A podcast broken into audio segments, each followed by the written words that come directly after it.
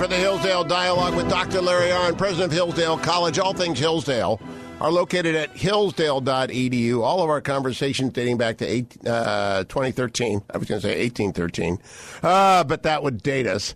Uh, are collected at hughforhillsdale.com. You can sign up for the free speech digest that Hillsdale College makes available by going to hillsdale.edu.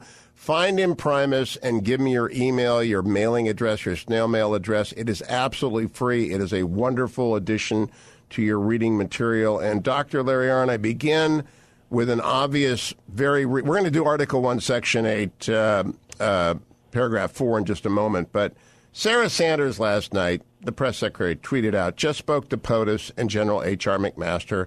Contrary to reports, they have a good working relationship and there are no changes at NSC the world is full of uh, McMaster out at the Wall Street Journal, the Wall Street, uh, the New York Times, the Washington Post, and it just it must be wearying to people to have to feed the media parlor game of uh, musical chairs when they're trying to get their work done. Yeah, yeah. It uh, uh, so Trump's fired a lot of people, I guess, or so several have quit, and in general, the changes have been an improvement, right? I mean, I think the Secretary of State thing is great. And, great. Uh, and great. Uh, and I think the CIA thing is great if they will confirm her.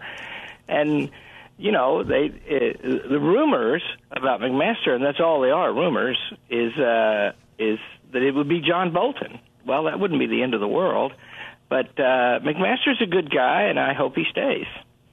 Well, there is a uh, my, my, sources tell me McMaster wants his fourth star. And there's only so much time you can stay as a three star without getting your fourth star, so he's got to move on. And they put a, and, and, there are some complications here, which people talk about, but there's civilian military gap. Uh, you, you retire as a three star if you don't move on. To get a four star, you've got to have somewhere to go. To go somewhere, You've got to move aside the guy who's currently running U.S. Army Pacific or the guy who's running uh, Army Korea.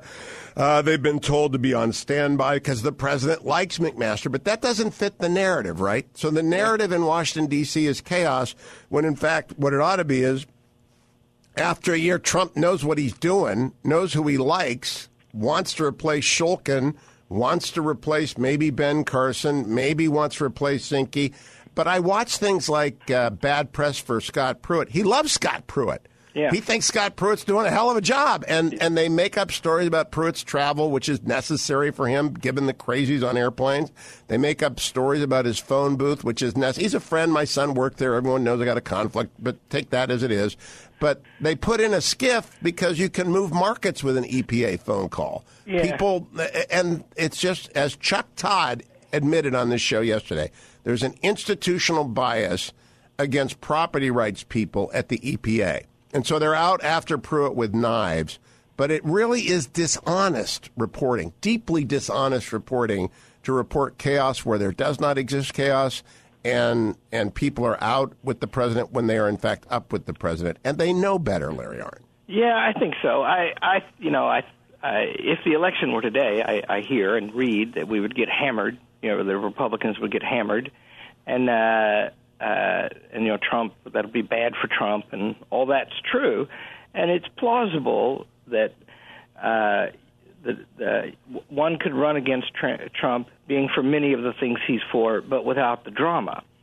And you know Trump does provoke a lot of drama, and I think he does it on purpose, and then that's inflamed by you know the media, and they and it makes a great story, right? But but this this thing with Tillerson, you know, he appointed a, he appointed for you know tr- there's been messes in the White House there always are, and Trump is a newcomer, right?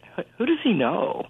And he he appointed a great cabinet, and he got the judges right from the get go, and and uh, now he's making adjustments, and and uh, I bet he makes some more, but I don't know about McMaster. Well, I remember Reagan Haig, and that just did not gel. All right, he was going to be the vicar of foreign policy. That's what he appeared on Time magazine. Uh, at the assassination, he appeared in the press room. I'm in control here. Of course, he wasn't. That was because Meese, who I was with, General Meese this week. Uh, he was with Meese, Baker, and Deaver at the at the hospital. He wasn't in control there. He's just trying to project calm, and he did the opposite. But he was gone after a year, and then Shultz stayed for seven. And I don't know how long Pompeo stays, but he gets along very well with the president. And our mutual friend Tom Cotton uh, gets along very well with the president. He's figuring out who his friends are, right? Yeah. And that matters to a president. Yeah, and just friends, and also who produces. You know, the pressure at the VA comes in part from the fact that the VA might not be right yet, and you know, Trump wants it done, and Yep. uh, he he. Uh, I think when I think of him, I don't know him. I mean, I've met him, but you know, I don't know him. But when I think of him, I think of something Napoleon always said. Generals would come in if they lost a battle, and they would explain why they lost it and how they just, you know, this and that and the next thing. And he'd always say, you know, I need generals who are lucky. Uh, you know, they would be lucky if they sent Jim Talent over to VA. I don't know if Jim Talent wants that job. I, I expect Pompeo will offer him a job. But if they wanted someone with ethics and smarts and the credibility of the Senate, and to, that place needs to, to change. And they, I, I thought Shulkin's a good guy, but if you really want to change a place, you have to put someone with some ties to the Senate in. Uh, Larry, Arnn, let's go to the Department of Justice for a minute. I had the Attorney General on. I like I like Jeff Sessions a lot, and he was he, he came on to talk about nationwide injunctions, how little tiny district courts can enjoin the President of the United States, uh, and not just the person before their court. How not one of those had occurred for 175 years, and up until Trump, only 22 had occurred in the time between 175 years and Trump. And in the first year of Trump, 22 of them had occurred. And so we have an out of control district court bench populated by Team Obama radicals. And Jeff Sessions talked about the rule of law, and this has to change. This, I think, is is clearly not in keeping with the Constitution in Article 3. We're going to go to Article 1, Section 8 after the break, but let's talk a little bit about this. District court judges are not supposed to be running the United States. No, and uh, you know the rule of law.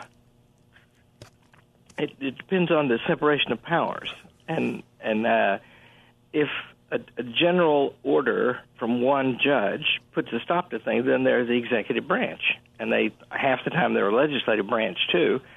So that's dangerous. And I will tell you something I learned this week. Uh, because of the 30-hour rule in the Senate that they debate every appellate, no, every district, you know, trial judge at the federal level for 30 hours, there are actually more vacancies now than there were a year ago. And and they'll and they uh, a friend of mine told me we'll never catch up at this Yep. rate. So one thing about these things we're talking about is the Congress is in a stalemate, and I would love to see them do something about the filibuster, uh, because you know the, the way we do the filibuster today, it's worth making the distinction. The filibuster is an old thing; it comes from Britain, so before America, and and it is a rule that in the House of Commons in Britain and Lords in Britain, and then in the Senate of the United States, never the House, as long as there's somebody there with something to say that's pertinent, the debate will continue. And then when there's no longer anybody with something to say that's pertinent, then they then they have a vote, and that means that the, Senate is a great debating society, and all of the senators famed for eloquence come from the time before they changed the filibuster in two ways. And one way was they said uh, you don't actually have to be there talking; you can just tell the clerk, and then it takes you know cloture vote to move on. But then the second was the Senate can then go on with other business. And that means that, you know, something never gets to the floor. In other words, the filibuster has been converted into a thing that stops all debate. It's a, it's a, it's an aberration, and Mitch McConnell can fix this by using the Reid rule, thanks to Harry Roy Reid. But I want to comment on something you said. There are 17 vacancies in the appeals court right now. Seven nominees are pending. Three are pending for future vacancies. So that means that there are seven to 10 that are open. There are 121 district court vacancies, only 45 nominees. Do you realize California does not have one nominee for a district court because Dianne Feinstein has been given an extra constitutional authority? Senators love to give each other power. Shouldn't we just stop this, Larry Arnn? The Constitution does not give the Senate the right to nominate. It gives the president the right to nominate. That's right. And that's, see, that's all. And, you know, the case that I make when I, you know, I, I go to Washington and visit the Kirby Center and talk to important people a fair amount and I don't. I very seldom talk to them about whatever's in the news this week. I say things like that, right? Because just remember, and uh, it's, not just getting on and voting. We have to remember we're supposed to be reasonable, and that means they should argue things a lot and then vote. And they should argue the right to, to nominate judges, and they should vote on these judges. I would do an entire slate. And by the way, I could come up with 121 nominees in my sleep tomorrow.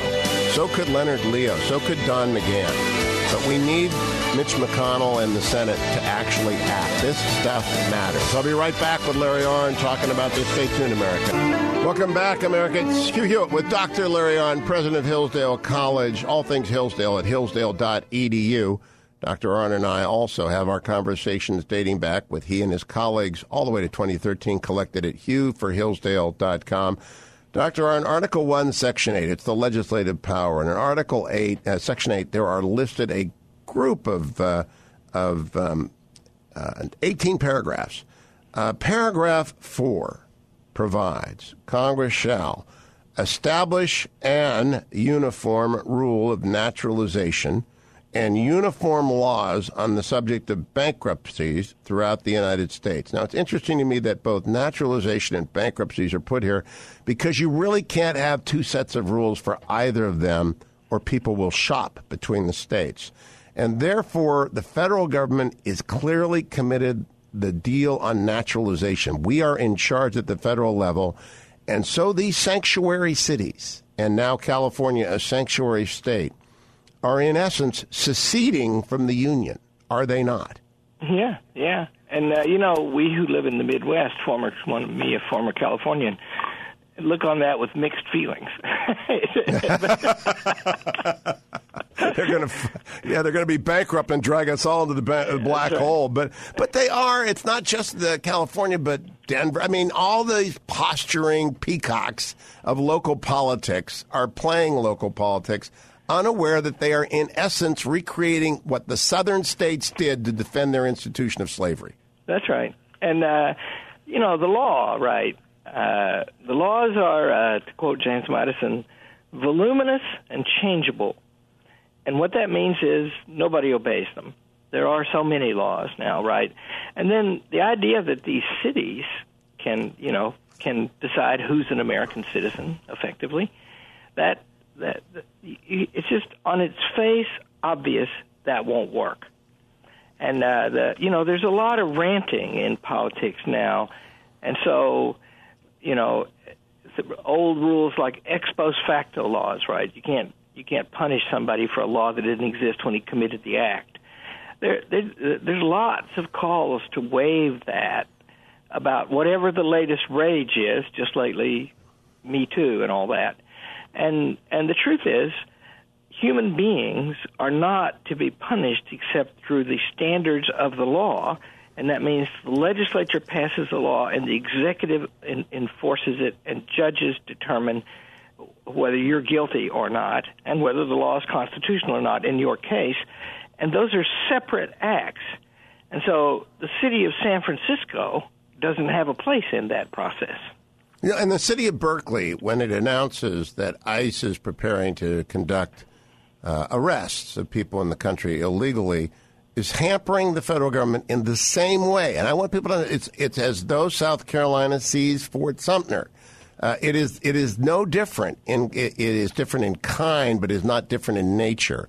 And the states that passed dope laws to to uh, to make marijuana legal are contesting the federal government supremacy clause, and I, and I want to uh, skip down to the um, to the uh, paragraph 18 to make Congress shall make all laws that which shall be necessary and proper for carrying into execution the foregoing powers, and all powers vested by this Constitution of the government of the United States or any department thereof.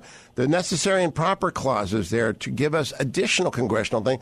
They are allowed to have an ICE as a result of that. They are allowed to have a Schedule One prohibited drug as a result of that.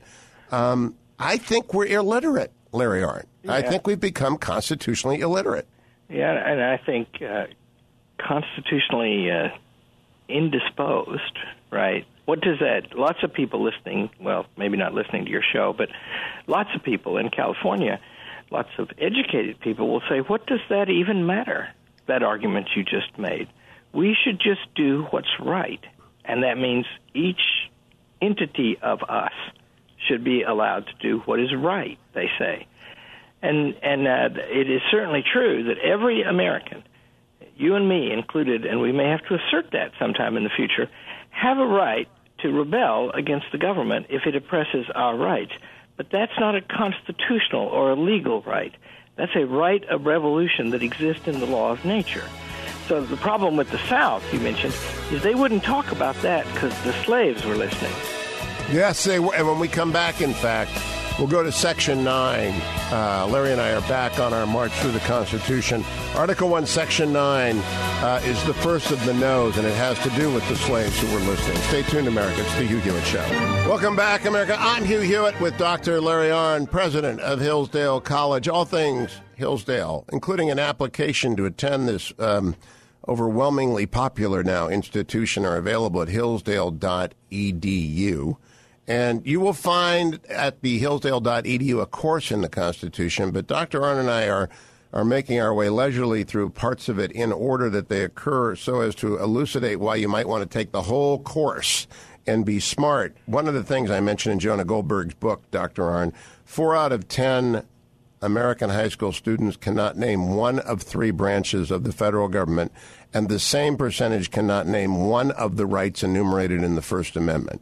Now that used to be fifth grade civics, right? Yeah, yeah, yeah. It uh, it's uh, it, it's so bad. It's almost hard to find words for it. It uh, to not know, you know, because if if you don't know that, by the way, forget that you don't know the Constitution.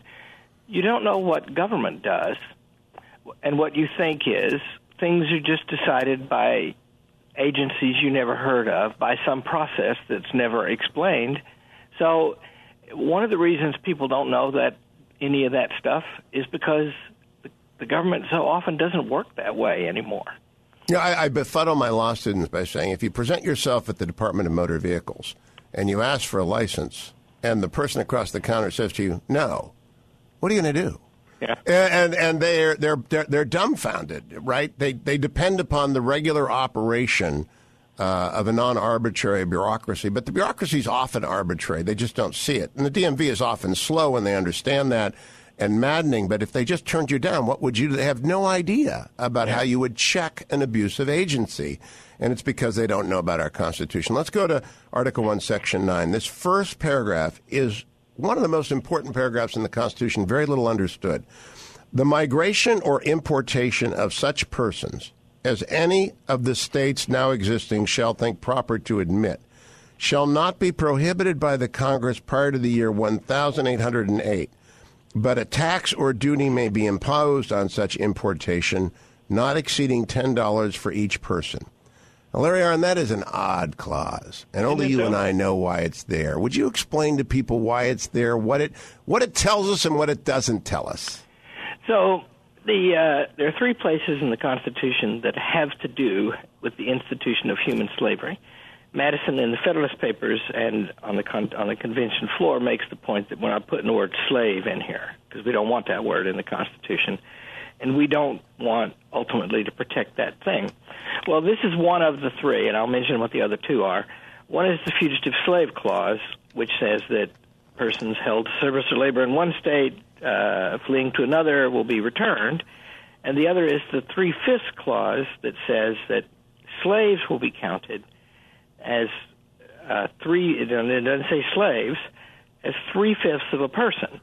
And all three of those are much uh, misunderstood. Uh, the, one, the, the first one is, is too bad it's in there. The second one is to reduce the power of the slaveholders who were effectively voting for their slaves.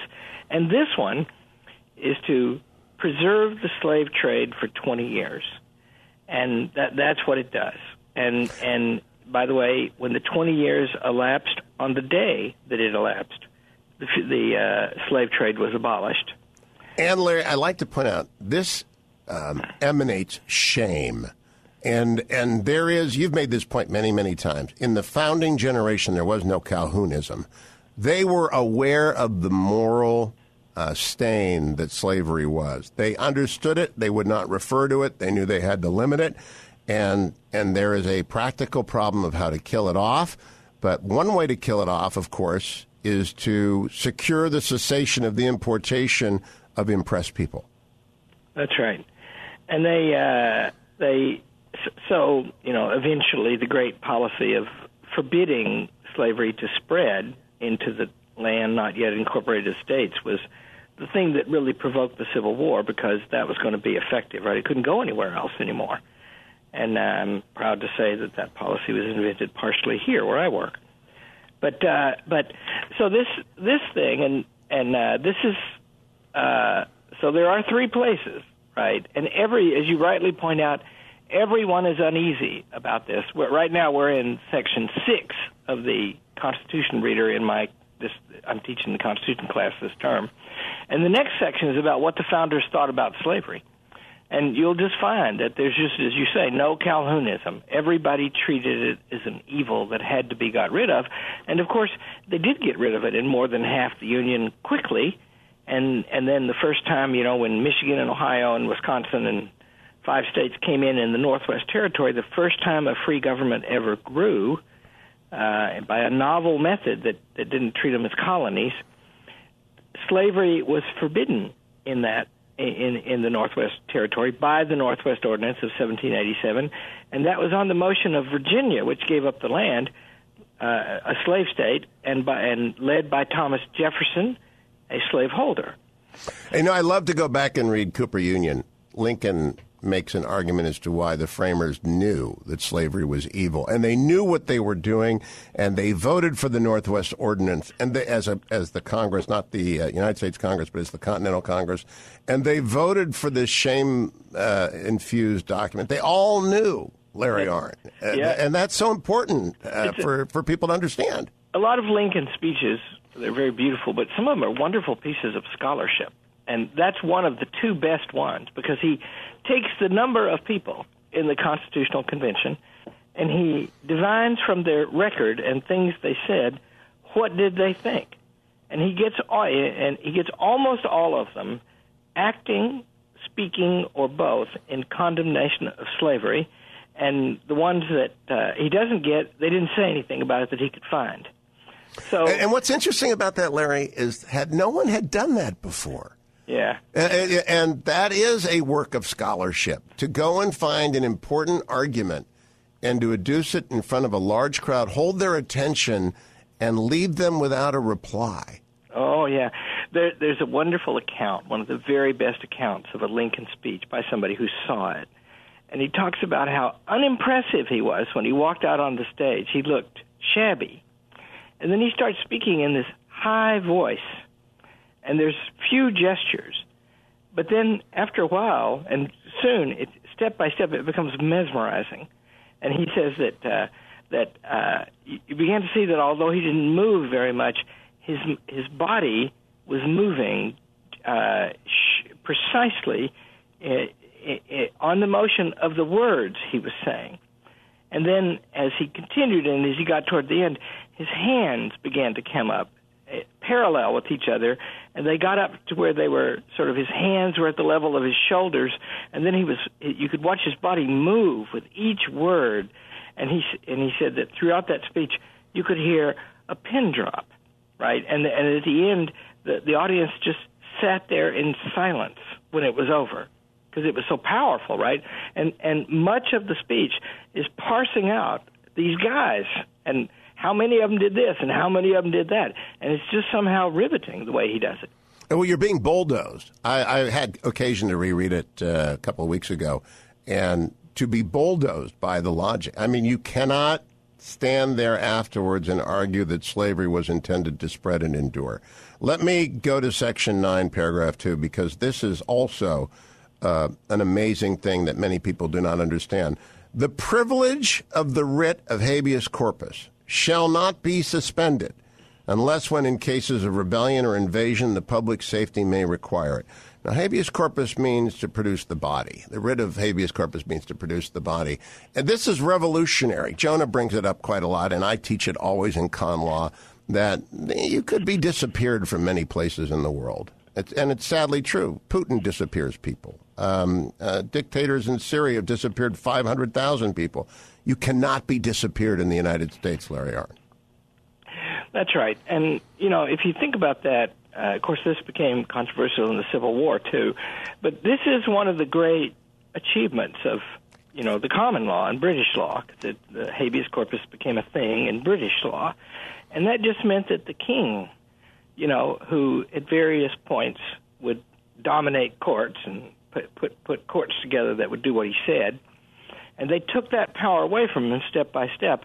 And then one of the points is you get arrested and you and you get put in the pokey and you don't even know where your loved ones are and you get yourself a lawyer and you go to court and the and the court issues a writ bring me that person. Let me see that person. He will be here right?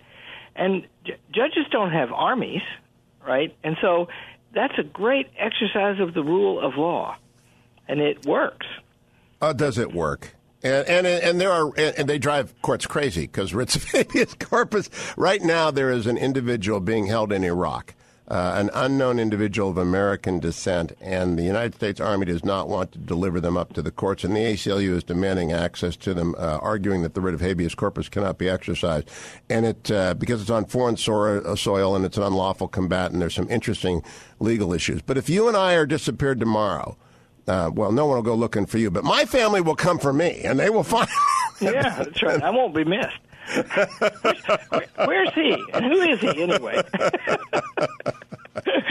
you know, and you put yourself in peril because everyone in Hillsdale can say you're in D.C. at the Kirby Center, and everyone at Kirby Center can say he's in Hillsdale, and so it, it, you, you, put yourself at real risk. And uh, I, I, would worry about. When we come back, we're going to talk about uh, Section Nine, Article Eight, uh, Paragraph Eight because it's a perfect place. Uh, we've been talking about the president of Hillsdale College, not the king of Hillsdale College, not the baron of Hillsdale College, not the duke of Hillsdale College, but the president of Hillsdale College. Larry, quickly, did we invent the word president? I mean, did, did we were the first government to use it? Uh, so, so, so you have to repeat that question. Was the was the president of the United States the first time that the head of a government referred to as a president? Uh, yes. Preside. It's a Latin word, right? They didn't have them in Rome. I think so. Yeah. I think so. They had dictators, yeah. they had councils. I don't think they had presidents.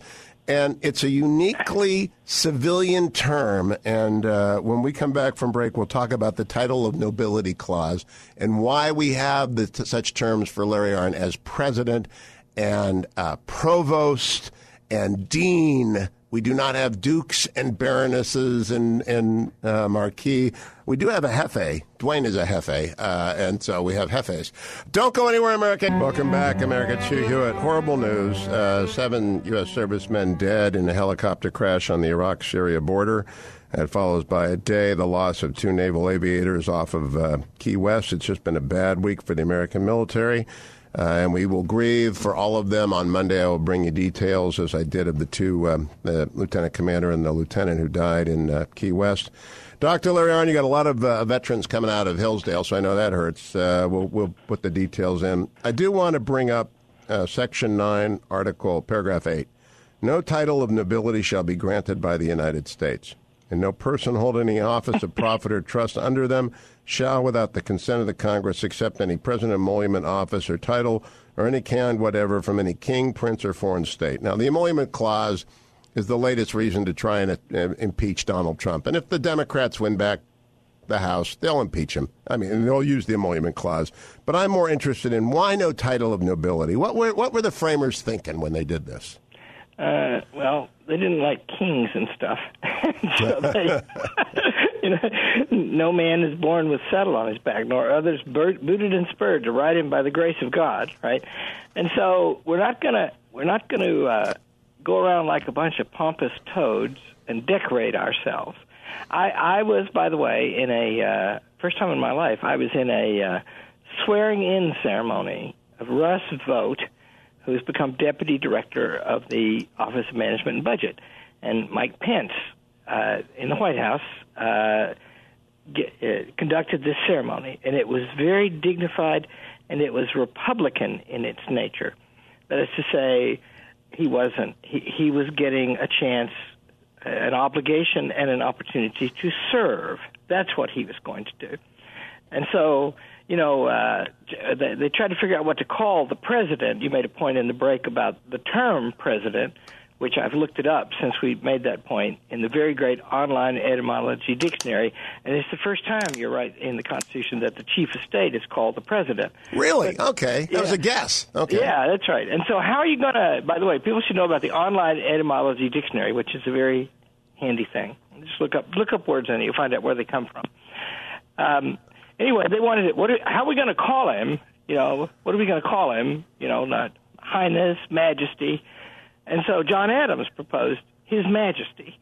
And so the rest of the founders began to mock John Adams by referring to him as his rotundity. Yeah.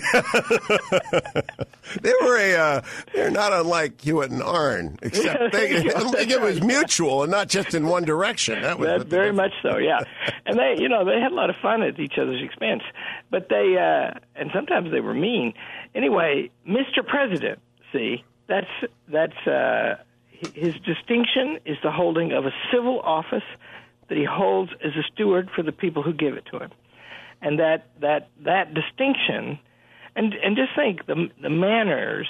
You know, if you if you uh, Canada is a, a great country and an excellent neighbor, I hasten to say, but I I used to marvel because you know Winston Churchill would go to Canada and the United States on mostly on the same trips, and he once took a great train ride across Canada and then back across the United States. 1929, and everybody's meeting in, Ch- in Canada is Sir something and Lord something, and he gets down here and it's all Jim and Fred. You know? and, and that is a great thing. And he was half American and reveled in that great oh, thing. That oh, is, yeah. That's a good thing to end on. Next week, on to Article 2. That is about the executive. Dr. Larry Arnn, thank you, my friend. President of Hillsdale College, all things Hillsdale at hillsdale.edu. Go sign up for Imprimis right now. Enrich your mailbox every month with a, a copy of a speech given on the campus of Hillsdale College. All of our conversations about the Constitution and everything back to Homer. And indeed, perhaps someone said to me the other day, Larry Arnn is going to be best remembered. I disagree with this, but, but I was told he could be best remembered as the one political commentator who understood Trump from the beginning and throughout his presidency. And there's a good argument that he is. And all of those conversations are also included at uh, hughforhillsdale.com.